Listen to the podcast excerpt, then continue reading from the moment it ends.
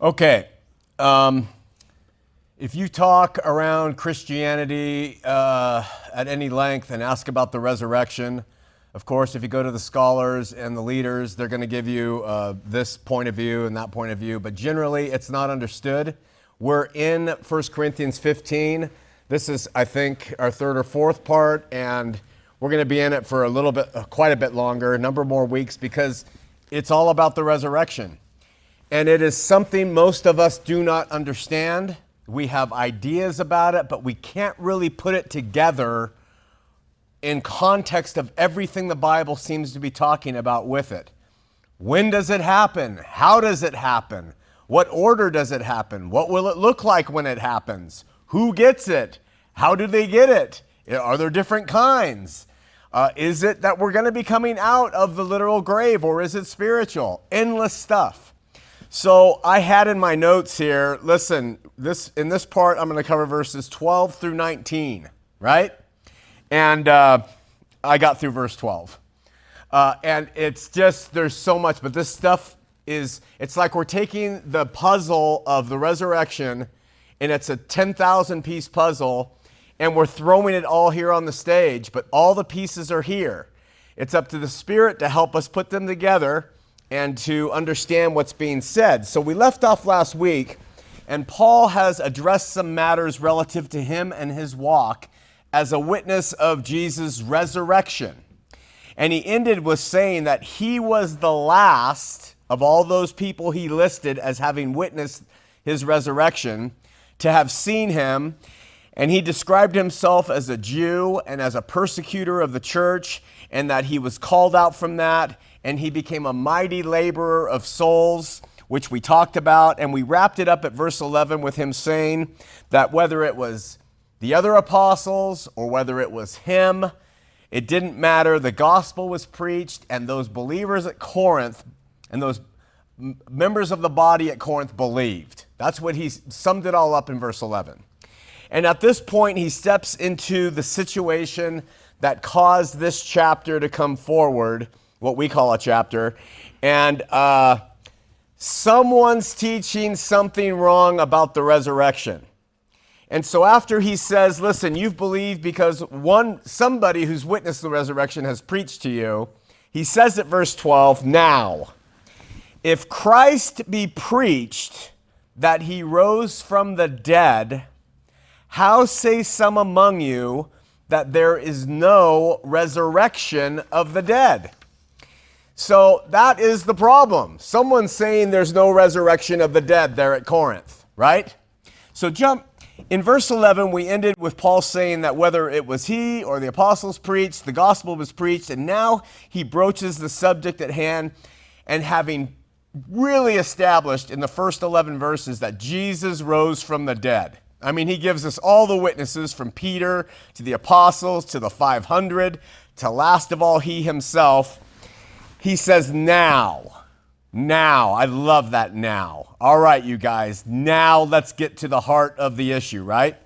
If Christ be preached that he rose from the dead, how can some among you say that there's no resurrection of the dead?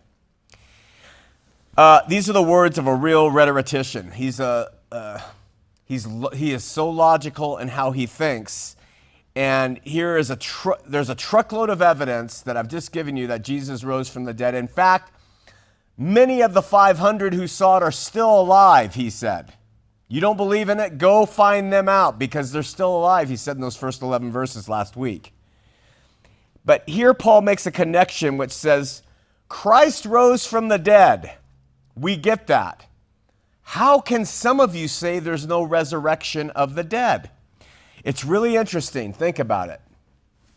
Why would we believe that just because Jesus rose from the dead, why do we believe that just because a man named Jesus rose from the dead, that others will too? Where does that come from? And I mean, he deserved to rise from the dead because he had no sin, at least in himself. Our sin was placed upon him. But he deserved to rise from the dead. The grave shouldn't have held Jesus because he had no reason to die. So, but I don't understand why we would rise from the dead just because he did. Well, I, of course I understand, but let's talk about that. Paul is going to answer this for us. In part, he's going to do it through some argumentation that's going to follow next week, but he's not going to do it fully. When we think about it, it is one thing to believe that Jesus rose from the dead, uh, but it's really an altogether different thing to believe that others will too. In fact, all will too, right? So you can, you can have the belief, well, I can buy that one guy rose from the dead, but why does everybody else rise from the dead too? So we get it in theory. If you place your faith on Jesus, he rose from the dead as the first fruits of the human race to rise from the dead then as believers, because of our faith, we will rise from the dead too. That's, that's typically how we think of it. We, because of our faith in Jesus, are going to rise too. That's not true. That's not true at all, just to let you know, in a general statement. Because all rise from the dead. Believe in him or not, you're rising from the dead. So you have to extract out faith from resurrection. The resurrection happens to everybody, whether they believed in Jesus or not. So, especially if you're someone who resists the idea that Jesus' vicarious works are beneficial to all, there's a segment of people who don't believe the works he did are applicable to all. They say they're applicable to only a few, right? But here we have evidence that Jesus' work of resurrection, if you want to put it that way, is beneficial to all. We have no problem admitting that. We say, oh, his resurrection was beneficial to all. Forget about his atonement. That can't be. No, no, no, no, no. We'll give that his resurrection was for all, but when it comes to what he did for sin, no, we're not going to touch that one, right? But scripture is clear in terms of resurrection that what he did and his rising from the grave is a benefit to all. Where does the idea of resurrection come from? It starts way back. Go to Daniel if you're following us at home or here. Daniel 12, 2. Daniel says, Many of those who sleep in the dust of the ground will awake. These to everlasting life, but the others to disgrace and everlasting contempt. All will rise, some to life, some to contempt. Right off the bat, the precedent is, precedent is set. The resurrection of the dead is for all. Okay? Daniel 12, 3 uh, hits on the resurrection again. Those who have insight will shine brightly like the brightness of the expanse of heaven, and those who lead the many to righteousness like the stars forever and ever. David, the psalmist, says in Psalm 17 15, As for me, I shall behold your face in righteousness. I will be satisfied with your likeness when I awake. David said that. Um, intimating that the grave is not the end of human existence. Even Job, in one of the oldest books of the Bible, Job, he says in Job 19 23 through 27, Oh, that my words were written Oh, that they were inscribed in a book, that with an iron stylus and lead they were engraved in the rock forever. As for me, I know that my Redeemer lives, and at the last he will take his stand on the earth. At the last he will take his stand on the earth. It's believed by scholars that when Job spoke so anciently of his Redeemer's stand upon the earth, it was a reference to him having victory over all things, including the grave. Psalmist David 49 15, he says, But God will redeem my soul, redeem my soul from, listen to this phrase, the power of Sheol, which is the covered place, which is translated to hell by us. But uh, I know, David says, that God will redeem my soul from the power of Sheol, for he will receive me. Those Mormons who say David was too far gone, he doesn't get out, uh, he doesn't get to go to be with heaven. Right there, David, he writes that God will redeem his soul from the power. Remember that phrase, from the power of Sheol, for he will receive me. So I like how it's written a power possessed somehow by death and the grave. There was a power over all who entered it. And but David says, I know the Redeemer, I know my Messiah is going to redeem me out from that power. And this psalm is evidence of his hope in that. In Psalm 71:20, which is often seen as a messianic uh, prophecy, it says, You who have won me many troubles and distresses will revive me again and will bring me up from the depths of the earth. Isaiah in 26:19 says, "Your dead will live." He actually says their corpses will rise, and you who lie in the dust awake and shout for joy. For your dew is the dew of the dawn, and the earth will give birth to the departed spirits. And finally, the Old Testament, uh, Hosea 13, 14 says, Shall I ransom them from the power, there it is again, of Sheol? Shall I, God says, ransom them from the power of death and hell, the covered place? Shall I redeem them from death? O death, where are your thorns? O Sheol, where is your sting? Compassion will be hidden from my sight. So again, there's references in all of this to there being a power of death. And we know that from Adam all the way up through Abraham and Isaac and Jacob and all the nation of Israel, when they died, they went to the covered place. They went to Sheol, what we would call hell a paradise and a prison part, and it was covered and it was it separated from God because the sins of blood uh, and the goats, the goats, the blood of goats and animals could not redeem them. There was a separation.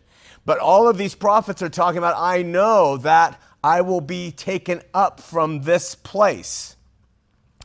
By the time we get to Jesus' day, several hundred years after the close of the intertestamentary period, 400 years of silence, nothing from the heavens. The, the heavens were tin, the Jews said. It was brass. There was no prophecy given for the 400 years.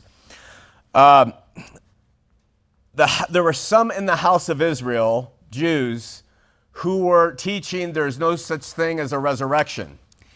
Acts 23 8 says, For the Sadducees say there is no resurrection, there's no angels, there's no spirit. Have you ever met anybody who says that?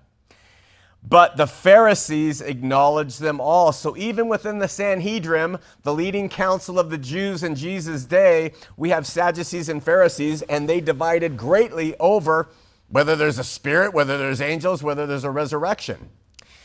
This set the stage for a lot of teachings that Jesus gives relative to resurrection. For instance, we read in Mark 12, 24 through 27, how Jesus is approached by some Pharisees, and they want to set the guy up, right?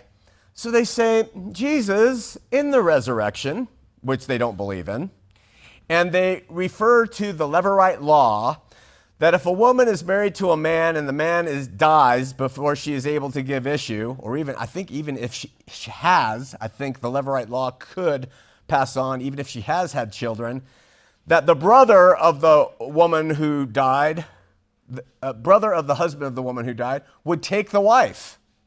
And so they come to him and they say, So we have a brother, and I don't remember the number, I think it's five or four. We have a man, he dies, and his wife is taken by the next brother, and, the, and he dies, and the wife is taken by the next brother, and he dies. And they, they really take it to an extreme to catch him, right? And they say, Whose wife will she be in the resurrection? They didn't believe in the resurrection, and they wanted to show how foolish it was to believe in it. And he says simply, he clears it up. He goes, You don't know the scriptures. He says, For when they rise from the dead, acknowledging that there is a resurrection, they neither marry nor are given in marriage, but are like angels in heaven. Totally wiping out Joseph Smith's deal, right? Totally wiping that idea out. Not only did the Sadducees question the resurrection, in Paul's day we read in 2 Timothy 2:18 that some men, Paul says, have gone astray from the truth and they're saying the resurrection has taken place already, right? And this upset some people that were of the faith. There's a reason that that could have been taught, because when Jesus rose, we're going to read that some rose from the grave. So they could have said the resurrection has happened. And Paul is trying to say there, and this is upsetting people, don't believe it yet. So the topic then was topsy turvy, and from Jesus to Paul, we discover a great deal of information about the resurrection. Now, it's not an easy task to understand their words when or if we take them and assign them directly from what they say to us. When we do that, you run into all sorts of anachronistic uh, problems and difficulties.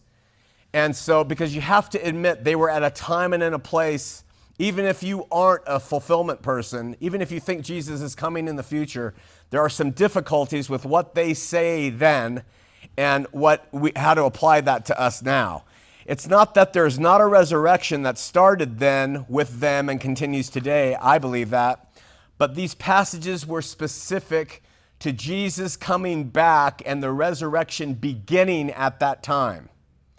And so, to make it simple, try and understand that all of them are describing what the resurrection will look like and be like to them then in the context of some of them have died already and believed in Jesus. What's going to happen to them? And some of them would be alive believing in Jesus. What would happen to them? Those are two things they're balancing when it comes to talking about resurrection. Paul talks about it in 1st and 2nd Thessalonians extensively.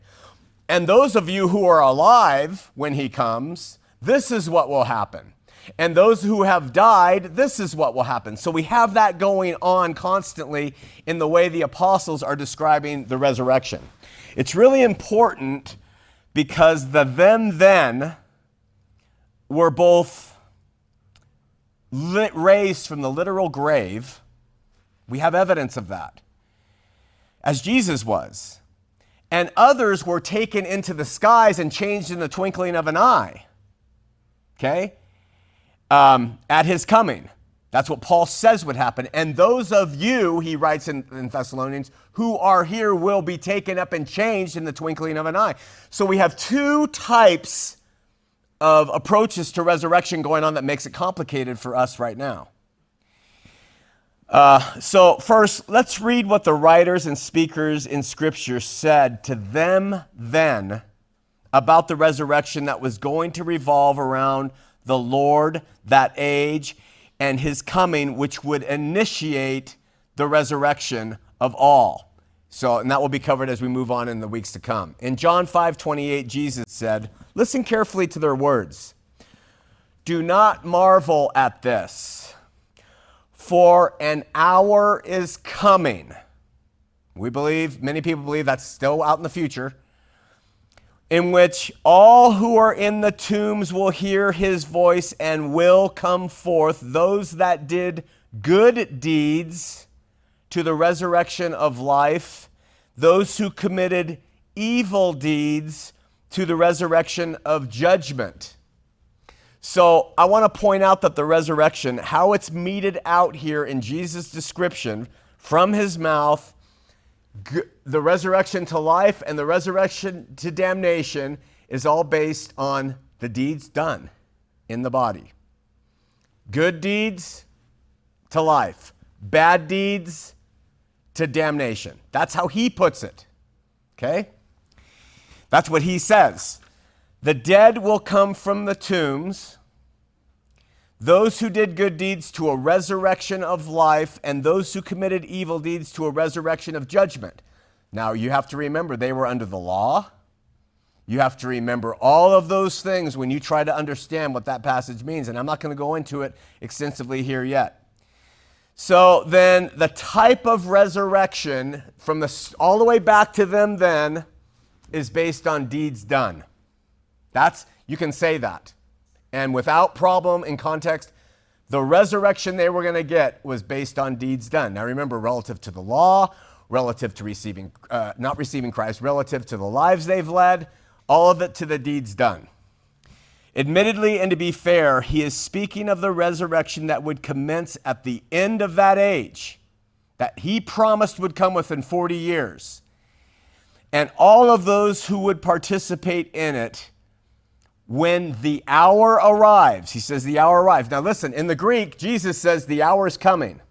Remember this. The apostles said, The hour is getting closer.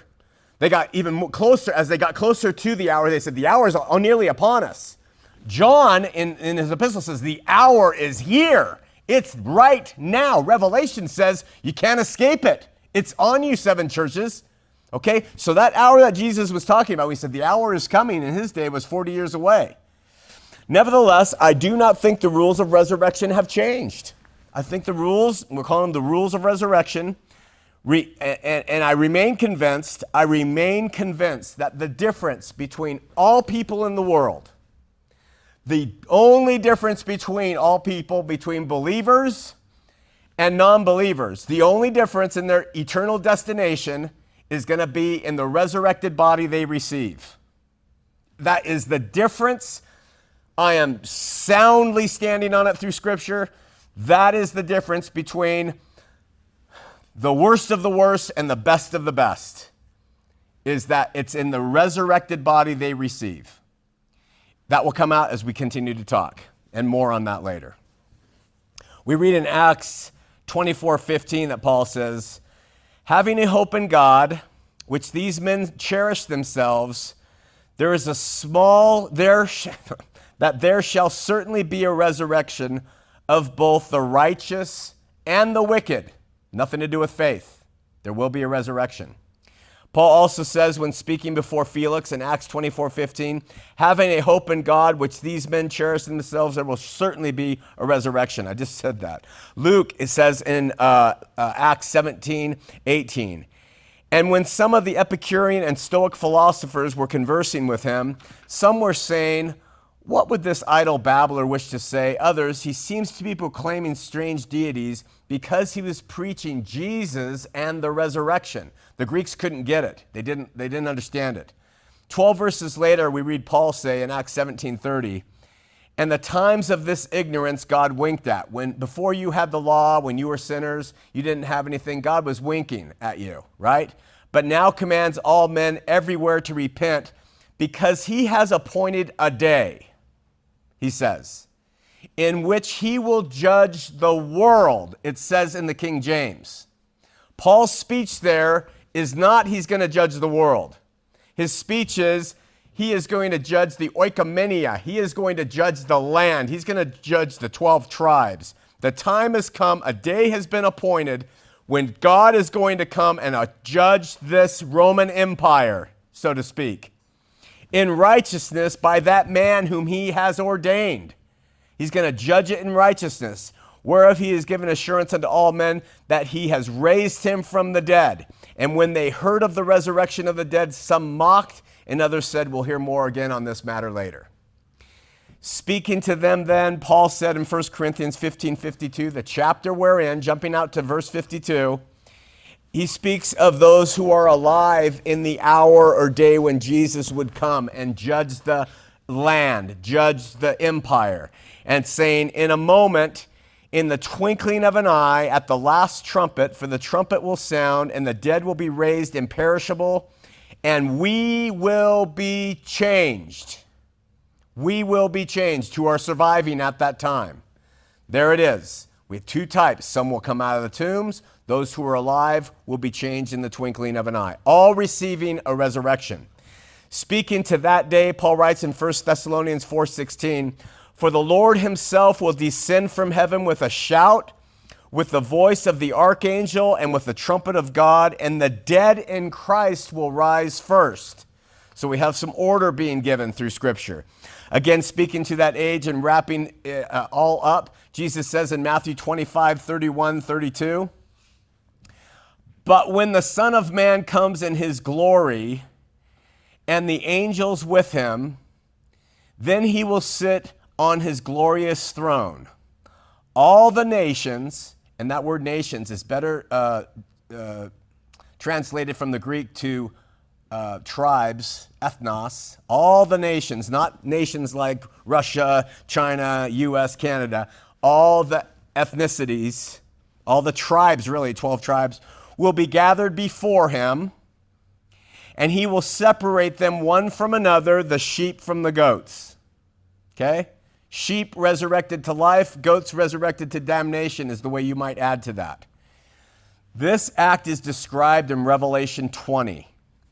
At the great white throne judgment, which wraps up the end of that age completely, that Jesus had prophesied of coming upon them, and prepares us to enter into the current age where everything is happening now in the twinkling of an eye. Where before there was the material spiritual application, those who were dead in Christ and those who were alive changing in the twinkling of an eye, we've entered into all twinkling of an eye stuff and the tomb stuff being done. We'll get more to that as we get into the chapter. I know some of you don't understand that, but it's okay. Uh, we're going to get into what Paul writes about the actual resurrection later on in chapter 15. It's fascinating uh, how he describes it. But let's continue to talk about what the scripture says about resurrection. In John chapter 11, 25 through 26, Jesus gives a really tricky, he has a tricky conversation with Martha. If you just read through it, you're not going to catch it. But read through it with me and let me give some emphasis on the wrong syllables, and maybe you will catch the nuance of what he's saying here, right? This is how the conversation goes Lazarus, her brother, had died. He's been in the grave for what the Jews said is a sure sign of death three days more. He stinks. He's gone, dead, right? So Jesus says to Martha at verse 23 of chapter 11, Your brother shall rise again. Martha said to him, I know that he shall rise again in the resurrection at the last day. And Jesus said unto her, I am the resurrection and the life. He that believeth in me, though he were dead, yet he shall live. And whosoever liveth and believeth in me shall never die. Martha, believe thou this? And she said unto him, Yea, Lord, I believe that thou art the Christ, the Son of God, which should come into the world. These passages have Jesus talking to Martha about two different things. He talks to her about resurrection, but he also talks to her about eternal life, which comes through that good resurrection. Okay? That comes by faith. That comes by faith. On the one hand, she starts off, well, let me just go through it. First of all, Lazarus is in the grave, right? And Jesus says, Your brother will rise again. Point blank. And Martha says, I know that he'll rise again in the resurrection at that last day. It's a simple give and take, right? We don't know what Jesus meant in verse 23 when he says, Your brother will rise again. But we know that Martha thought and affirmed that Lazarus would rise again physically at that last day in the resurrection. Having admitted to a belief in the resurrection at that last day, Jesus declares how vital a role he plays in two ways to what's going to happen with Lazarus. Listen to what he says back to her I am the resurrection. I'm the reason there will be a resurrection at the last day in the first place, is what he says. But then he adds, and the life. He's not just the resurrection for all. We know all will be resurrected. He is also the resurrection and the life. And the life, when you say the life, that's talking about eternal life in a resurrected body that can abide in the presence of God. I am the resurrection. You've said you know Lazarus will rise in the resurrection, but I am also the life. He that believeth in me, now he's talking about belief. Though he were dead, yet he shall really live. I'm adding really there. He's not just going to rise. I am the resurrection. All are going to rise, Martha. But I'm the resurrection and the life. And so he says, if you believe on me, anyone who believes on me, though they were dead, they will live. This is not speaking of the resurrection only, it's speaking of the resurrection of eternal to eternal life which comes by belief on him. See, so resurrection, a gift to all, and Martha admitted belief to a resurrection. But Jesus points out to her plainly that he is not only the resurrection, but also the life that will continue on past the grave for all who believes. And then he says, And whosoever liveth and believeth in me shall never die. And then he says to Martha, Do you believe this? I know you believe in the resurrection. You've just said it. You said, I know Lazarus will rise in the resurrection of the last day. He says, So do you also believe that whosoever liveth and believeth in me shall never die? Martha, do you believe this too? So he's not talking about physical death here, that if, if people believe in Jesus, we still die. That's not, he's not talking about physical death. That's not the case. We all die physical death. He is speaking of the second death here, and he ties belief on him to eternal life even though some were dead physically. The fact that Jesus is speaking of eternal life through the resurrected body obtained by faith is seen in how she now responds. Her first response is, I know that Lazarus will rise in the, in the resurrection at the last day. But the last verse, she says, Yea, Lord, I believe that thou art the Christ, the Son of God, which should come into the world. So he asks her, Do you believe that you will rise to an eternal life if you believe on me too? not just in a resurrection. She says, Yea, Lord. And she confirms her faith in him, right? So, where resurrection is mentioned by Martha, and Jesus proclaims to her that he is the resurrection, when he adds, and the life, we see a distinction between those two. There's resurrection, all good, great, fine. But there's also a resurrection that comes with the life. It ties having eternal life though someone is dead to believing on him in these passages.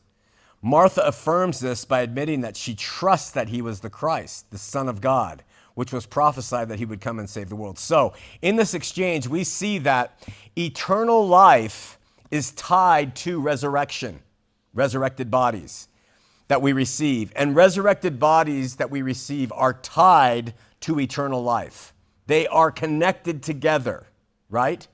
somehow there is a type of resurrection that applies to people who believe on Christ that lends to them having what he calls eternal life. And there is a resurrection that is tied to people that lends to them being damned. Now, that's not in hell. Forget that stuff. Finished, done. It has to do with something else, and we're going to get to that in a second. But we know we know that it has to do with some sort of limitation of some sort and some sort of benefit. Don't know what. This is extremely important relative to the resurrection. Yes, Jesus is the resurrection for all. We get that, as scripture makes plain. But he is also the life. So we want to know do people, will people have the life? That doesn't come with a religion. There are people in every religion on earth, I believe, who have the life. Has nothing to do if you come to campus or, or, or any of these other denominations or any of these other sectarian things. Do you possess the life? Right? Uh, those who do not will be resurrected to what it says there to them judgment, which occurs at the great white throne. Again, after Revelation 20, which describes the great white throne judgment, we have Revelation 21 and 22, 1 through 6, and those talk about the new age we live in now. Great white throne's done for them then. Happens. Sheep and goats separated. Judgment and all that occurs, right? But we enter in a new place after that, according to Revelation. So, I'm committed to the following quick biblical ideas that Jesus paid for the sin of the world. No limited atonement stuff here that he did not simply die as a man for our sin, he died for mankind. You want to put emphasis on what he did on the cross? That was mankind he was paying for up there. That was not a man dying for sin, it was him dying for mankind. That is really important. And God, through him, has reconciled the world to himself. No question. What this means is no person will stand before God and he is going to tally up the sins that they did in their life. He paid for the sin of the world. Therefore, reconciling that covered place, cut, shutting it down, casting it in, as Revelation talks about, over with, the world's been reconciled. Now all are going to God and they receive one resurrection or another. And we'll talk about how that winds up at the end of today. This is all made possible by the finished work of Christ Jesus. This is reconciliation, which we're covering in meat in the afternoon in 2 Corinthians chapter 5. However, this does not erase the fact that by faith in the Son, that some will receive a resurrection to life, to eternal life, and that resurrection that they will receive, in fact, allows them to experience something in the afterlife that those who receive a different type of resurrection will not.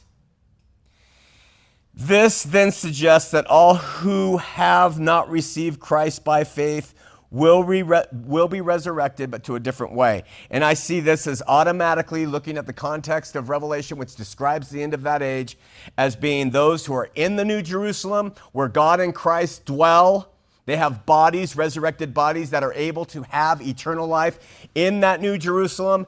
And there are those who are resurrected who live outside of that New Jerusalem, all reconciled to that heavenly place. That is how it seems to be described fairly clearly through an exegetical study of Scripture. To me, it seems the resurrected body received from God defines where you are, where you are, where you, where someone goes, where they're allowed to go. Uh, and as, as Revelation says, there's a wall around that great uh, New Jerusalem, which is spiritual, which is on high. And that wall has four gates at the north, east, south, and west that are open day and night, which suggests anyone can come in and out. But can they go in and out? Will they go in and out? Have their knees bowed and tongues confessed? Things like that. The permanency of our resurrected bodies their ability to change or adapt, we have no idea. So don't go down a dogmatic road. You say, you got your resurrected body, that's it forever. We have nothing that says that. We just says when you receive the resurrected body because you had faith in him and it's a resurrected body to life, that you will have eternal life. We have nothing that says that, that things cannot change or be altered. We want to think that, we teach it, but we have no text that says that. Moving back to scripture, Jesus says in John 6 39, This is the will of him who sent me, that of all that he has given me, I will lose nothing, but will raise up on that last day. All of the scriptures couched on the coming hour, the last day, the kingdom is coming, prepare, repent, the axe is laid at the, at the root of the trees. In Luke 14, 12 through 14, we read something radical. He says to a man who invited him to eat with him, When you make a dinner or a supper, don't call your friends, don't call your brethren, don't call your kinsmen, don't call your rich neighbors, lest they also bid thee again, and a recompense be made to you. In other words, when you have a big party, don't invite all the rich people to come because then they're going to have a party and they'll invite you and you'll be recompensed. Jesus is so radical. But when thou make a feast, he says, call the poor, the maimed, the lame, the blind. What a party that would be. can, you, can you just see it in your eye? Wow. Uh, and thou will be blessed. For they cannot recompense thee. Ready? And he adds, For thou shalt be recompensed at the resurrection of the just. This is one of the passages that causes me to suggest that the rewards of actions done, the deeds that were judged on it when it comes to resurrection, play out in the resurrected body we get. Saved by grace through faith, for sure. But the resurrected body you get is where the rewards come in. We're going to see more of that as we get into 1 Corinthians 15 toward the end. Contrasting the idea that people like the Mormons say the resurrection will be that the Book of Mormon cleared this up. Sorry, I've been referencing Mormonism a bit this morning. That your body will come up out of the same way it was, but in perfection. That's how the Mormons translate resurrection because they're consummate materialists. And if you go in, and Shawn McCraney went in, and boy, when he was 57, he put on a lot of weight and he let himself go with his hair and stuff. But boy, when he comes back out, it's going to be when he was a 19 year old lifeguard in Huntington Beach. Holy cow. I can't wait to get all my glory back, the Mormons say, right? Listen to what Scripture says. Uh, it says in 1 John 3 2, Beloved, this is John writing, now we are the children of God, and it has not appeared as yet what we will be. We know that when he appears, meaning upon his promised return to them, we will be like him because we will see him just as he is. That's what it says. So there's an implication here that how he was seen on earth after he returned, before he ascended, and the visions of him and his interactions with humans, there's this idea that that's who he is. I don't think so. John clearly tells us there that when he comes back, not only will they see him as he is, they also will uh, become and appear to what they will be. And I tend to see in that more than just our bodies in its prime. Then we can wrap our tour through Scripture on resurrection up by hearing what Paul says about it. Uh, one point he brings up often about resurrection is glory. He's going to do that in chapter 15 later on. He's going to talk about different glories. Not just because, again, Mormonism, the founder of Mormonism talks about glorious kingdoms, which he inserted into the text. We cannot get around the fact that there are different glories of resurrection, and that is taken from 1 Corinthians 15, which we're in. There are different glories of resurrected bodies. That's a biblical fact. So he, Paul writes in Romans 8 17, if your children, your heirs, heirs of God, joint heirs with Christ, never hear this preached by Christians, joint heirs with Christ, if indeed we suffer with him, so that we may also be glorified with him.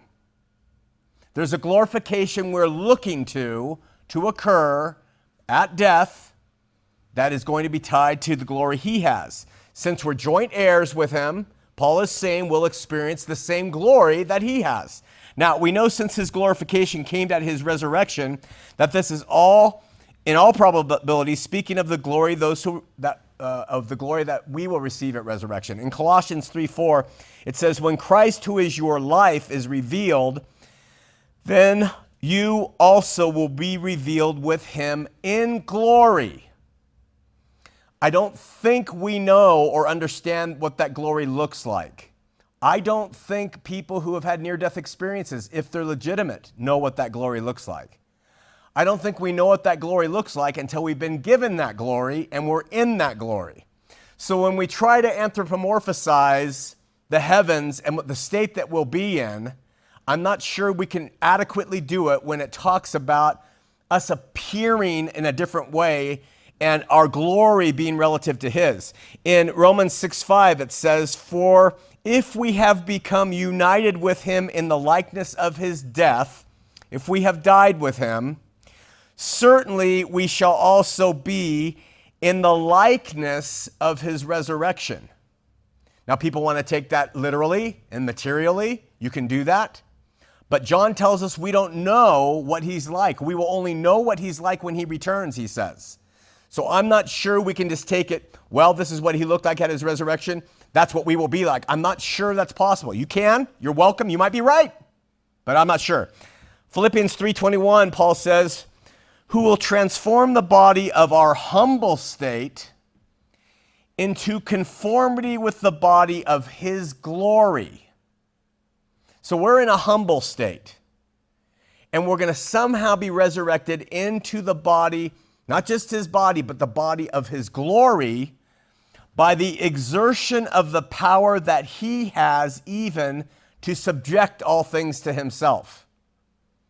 We're starting to touch on power here. You remember when I emphasized that the grave, Sheol, hell had power? And it kept David in, and it kept Abraham in, it kept everybody in right? Sons of Noah, everybody in that. Well, now we're starting, Paul is starting to bring out that there's a tie between the resurrection, conformity with the body of his glory, and power. Okay? The saints at Thessalonica were afraid, as we mentioned, that those who had died were missing out on something that would happen when Jesus returned. It was a concern they voiced. And so Paul addressed this and says in 1 Thessalonians 4 13 through 14, We do not want you to be uninformed, brethren. This is to them. As to those who are asleep, meaning dead, so that you will not grieve as do the rest who have no hope. Don't worry. Don't be walking around wondering about Grandma Jones who died last week and Jesus hasn't come back yet as he promised. Don't worry about it, he says. For if we believe that Jesus died and rose again, even so God will bring with him those who have fallen asleep in Jesus.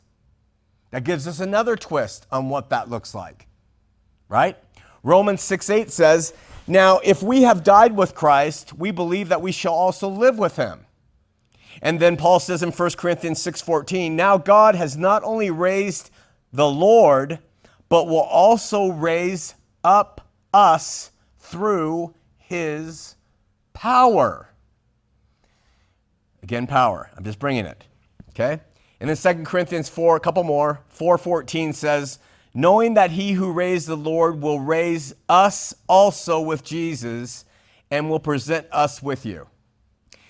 Then describing what will happen at his coming, Paul wrote in 1 Thessalonians 4:16, "For the Lord himself will descend from heaven with a shout, with the voice of the archangel and with the trumpet of God, and the dead in Christ will rise first." And Paul says in more detail in 2 Corinthians 5, 4, 1 through 4, "For if we know that if the earthly tent which is our house is torn down, we know that if this thing falls apart, we have a building from God, a house not made with hands, eternal in the heavens. For indeed, in this house we groan, and I am groaning more and more, longing to be clothed with our dwelling from heaven, with our dwelling from heaven. That's a spiritual body. That's a body he's going to give us. That's a resurrected body, our body from heaven. Inasmuch as we, having put in it on, will not be found naked. Will not be found naked. So we ha- may have some idea there on the resurrection of the, those who are faithful, resurrection of the just, and the resurrection of the, of the damned, in that maybe their resurrection leaves them naked. And maybe we are clothed in power. And there is lies the difference. And maybe outside the city gates, there's shame. I mean, who wants to walk in a city clo- of people clothed in, in robes of power because of Christ, and they're wandering around in the presence of God and Jesus, and you got some guy who says, I've made a mistake, and they come in through the, the east gate and they walk into the middle of everybody and they're naked. I mean, I don't know. But that, this seems to be the difference that Paul's bringing up, right? Then he encourages the believers at Corinth one more, and he says, one verse later, therefore, being always of good courage and knowing that while we're at home in the body, we're absent from the Lord. So if you ever have those feelings that, you know, I really am not thriving in this place, this is not my home, I'm yearning for that other place. That's what he's talking about. Knowing that when we are home in this body, we are absent from the Lord, for we walk by faith, not by sight. We are of good courage, I say, and prefer rather to be absent from the body and be at home with the Lord in his kingdom, that new Jerusalem. Some interesting passages really quickly that add flavor to the resurrection. Hebrews 11:35, it's describing women of faith. It's the Hall of Fame of Faith chapter, chapter 11 of Hebrews. And it talks about all the Old Testament prophets and prophetesses who were of faith. And it mentions Rahab, by the way, you know, the harlot and she's mentioned in the Hall of Fame of Faith, Rahab the harlot. I always bring that up because we make such a big deal about the failures in the flesh. It's the faith that matters. So Rahab the harlot's mentioned. And in describing some of the women in the Old Testament days, the writer of Hebrews says, Women received back their dead by resurrection, and others were tortured, not accepting their release, so that they might obtain a better resurrection. So, what it, it, he seems to be saying there, what he appears to be saying there, are that there were women who were willing to receive torture in that day rather than sell out and be given life to walk around on this earth. They endured torture and because they wanted to receive a better resurrection. And I've said this before, and, and I don't, you know, if you don't believe it, it's okay. But I am, I am convinced that the goal is not heaven. The goal is to be raised in power as a joint heir with Christ by and through Him, dying to this flesh, living in His resurrection, and letting God, and it says God, we're going to read this later on in 1 Corinthians 15. God is the one who gives the resurrected body to each of us. He is just, He is merciful, He is fair, He takes everything into account. He gives it. But it's primarily based between life and death, or nakedness and being clothed, to faith. To faith, which leads you to then love. Finally, we read a them then reference about the resurrection that has to be addressed, and it's found in Matthew 27 52. Speaking to the time after his resurrection, even though it it chronologically is a little messed up in Matthew. We read, The tombs were opened, and many bodies of the saints who had fallen asleep were raised. Now, I'm going to go with the simplest reading of this, and I'm going to assume that the body of people in graves in Jerusalem were raised and walked out among them. I think that's what it's saying. They suggest that there was an earthquake when Jesus uh, died on the cross, and that earthquake shook open the graves. And then uh, several days later, after he arose, always, he's the first fruits of the grave, some dead walked out among them. And we know that they did not rise before him, but they seem to rise bodily in this instance. And this seems to clearly suggest that there's two types of resurrection that's, that Scripture is speaking to. There's the bodily, as Jesus did, and as those in Jerusalem did at that day, and as perhaps some did when Jesus returned to them then.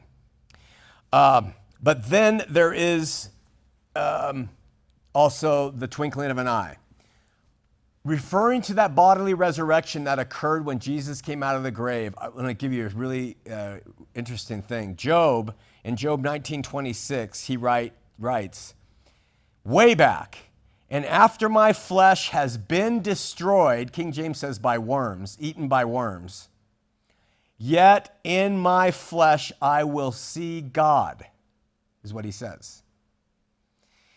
And so many people say, see, there, there's, everybody is going to experience that. Everybody's going to come out of the tombs. Everyone's going to do that. Paul's going to con- contradict that later on in 15. But I'm of the opinion that Job was one of those who was raised. That this was a prophetic utterance, and that when Jesus died and was resurrected, and three days later came out of the tomb, that those in Jerusalem and the tombs were open came out of the grave. I think Job was one of them. And I think that is a, is a prophetic reference of what would happen with him. I don't think because Job said that, that we will say that in my flesh I will see God. Why? Because scripture says no flesh can inhabit the presence of God, no flesh can see God. So he was talking about seeing Christ, seeing God in him. That seems to be the case.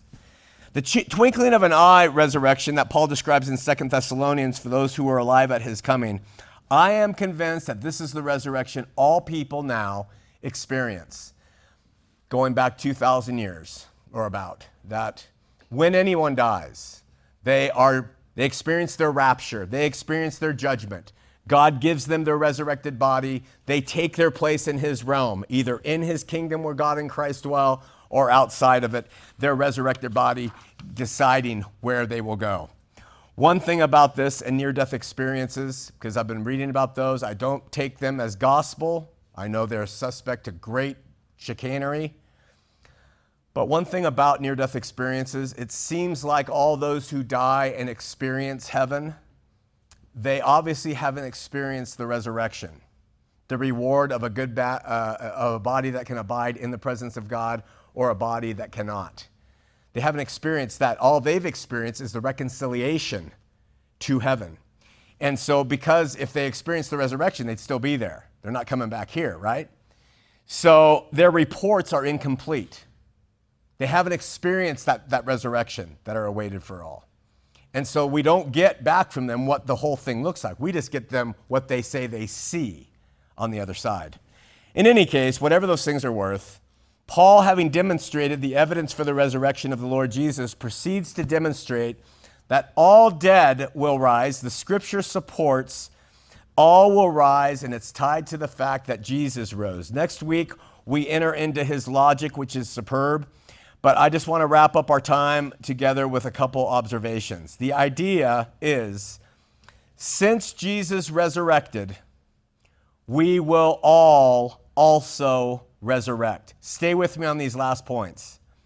The resurrections of the world's inhabitants have nothing to do, in the universal sense, with faith. Right? All will experience a rising from the grave and be fitted with another body. That is a general truth, faith or not.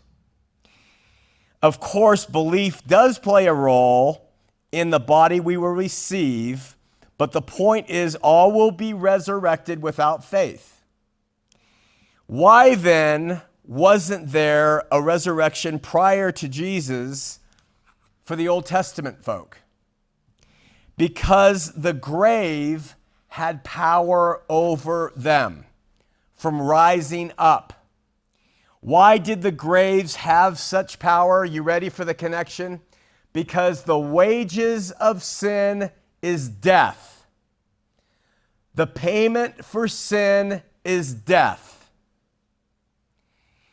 Now, listen, the only way for all to rise up, the only way for there to be a universal resurrection, for all to rise up, is for the wages of their sin to have been paid, or death would hold them bound.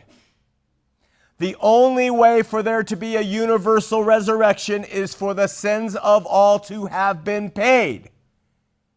Because the wages of sin is death. In other words, if there's a universal resurrection, there's a universal payment of sin, and this gets rid of this limited atonement BS that's made by men. No way. Our Savior paid for the sin of the entire world. And as a result of having done that, the grave cannot hold anybody anymore. To argue for a limited atonement for sin would be to simultaneously argue for a limited resurrection of the dead. But since we know all rise with a resurrected body, then we must admit that all have been released from the power that the grave had upon them, and that it's possible because the wages of all sin have been paid by Christ for humanity, paying the price of death. Granted, there are different resurrections. But in order for the unsaved to be released from the grave, even to be judged, even to be judged, to be released from the grave and receive a resurrected body, their sins have to have been remitted. That's why Sheol has been done away with. It's done away with. That was the place, that was the wages of sin death. Jesus overcame death. The power has no more power on this earth. Okay? So when we think that our beloved who didn't believe in Jesus die, we go to their funeral, they're laid in the grave, and their souls are in hell, we, we totally forget what Jesus has done for the sin of the world. We act like that hasn't been paid for. It's been paid for. Now, do they get a great resurrected body? Not according to Scripture. No, no, no. But the hell factor is done with. Okay? And that Scripture supports that. For this reason, I believe that 2 Corinthians 5:14, when it says, speaking of Jesus, that if one died for all, then all are dead. If one died for all, then all are dead. Understand this passage. It's not trying to say that Christ died because we're all dead in sin. It's saying that because Christ died for humanity's sin on the cross, all of humanity have died for their sin vicariously through him. We have paid the price through his atonement for the sin, and we all have experienced death. The, the wages of sin is death. We've all experienced it vicariously through his death. That's why we are all rising, then to meet God with that resurrected body he has for us. We've all died with Christ. Three more paragraphs through his substitutionary death for our sin, which kept the world in the grave prior to him, we have all now paid for the sin in and through his death for all sin, and there is nothing to hold us in that grave any longer. Even the most evil will rise because they died for their sin vicariously through Christ, whether they've believed on him or not. So I tend to see all people no longer dead in sin. We're dead in sin because of Adam. I see all people dead with him. That is how he is the victor over everything. We've all died with him. The question becomes next week have you risen with him? Dead with him gives you resurrection. Dead with him gives you dying and having God not say, okay, you got this sin and that sin and that sin. That's done. But have you then risen with him in his resurrection? Died with him, yes. But by faith in him, have you risen with him and walked in the spirit of the Christian life? There is a huge difference between those two. So different that those who have been risen with him will be clothed in the afterlife in glory with Christ as a joint heir, and those who have not will be naked. That is a, that is a marked difference. That's how Scripture describes it. We'll continue forward with this at verse 13. Questions, comments, insights? Please.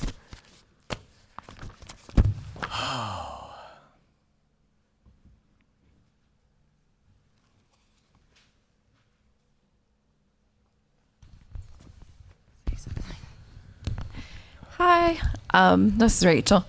I don't really um, know if this has any bearing on anything because obviously we don't know it, a lot about the afterlife. But when you talk about like um, being clothed in His glory versus being naked, um, to me it uh, it has this resemblance of like everyone can see who you are.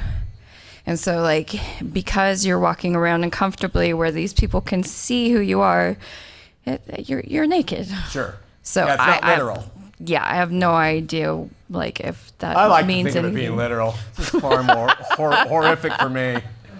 Not pretty in the in the mirror. I don't want to be outside the city gates naked. It's just terrifying to me. I'd rather people see my inner bad black heart than my body without clothes. So, but you're probably right, Rachel. Anybody else? Okay, guys, let's pray. Oh, do we have a prayer list? Vanna White, you're being late. Nobody on it. Gracie. Liz. Lord, we, uh, we come to you a lot of information from Scripture, giving us a basis or an attempted basis in resurrection. And we're going to learn more about when and how and what and why for us and what it says. But we just pray that this information will seep in in a good way into our heart that is reliable and true. We'll exit from here and we'll put uh, the organized element of religion in our lives aside and we'll get out and practice it. We'll be Jesus to our neighbors. We will live and walk in the risen Christ. And we will, uh, when they see us, they will meet him. We pray you'll empower us to die to our flesh, leave it laying in the grave, dead, paid for, and then to rise in this new life and to walk in faith and hope and love, especially love. The greatest of those is love. So when we are, have enemies, Lord, we pray that we'll forgive them quickly. And we pray that we'll, if we have people who have really harmed us, that we'll do what you say. We'll go to them. And if they reject us, we'll still forgive. We pray a spirit of forgiveness in our hearts for all people of all things, always, never holding a grudge against anyone if it's possible. And we know it's not always possible in our flesh.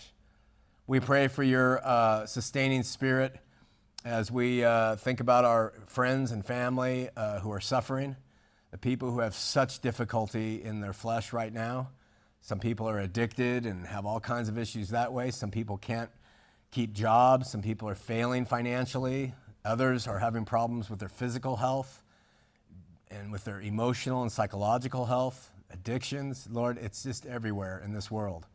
And so we lift up our family in faith and we lift up people who aren't of faith, that you will make yourself known and you will present yourself. We pray specifically for those who have suffered lo- uh, the loss of loved ones. We lost our little Gracie to cancer a few weeks back, and that's going to be really hard at this holiday season for parents, for her sister. And we pray for, uh, of course, Rex, and we pray for Judy, and we pray for Linda Cassidy and her son. We pray for all others who have experienced losses. Everybody in here has. So we just pray that you will warm our hearts with this knowledge that you're giving us that there is a city and there, are, there is a place for those who are yours, but there's a place for those who are not yet. And let us walk and let's hope all things and believe all things and be people of hope and faith. And let us have that bright light of your love shine in our hearts as we move forward this week. So, those I haven't mentioned, forgive, bless Liz and Lisa and all the others who are, and Diana, and uh, just help them. And I had someone to add to the list, Lord. I can't remember their name, but you do. So remember it now. And we pray for this in Jesus' name. Amen.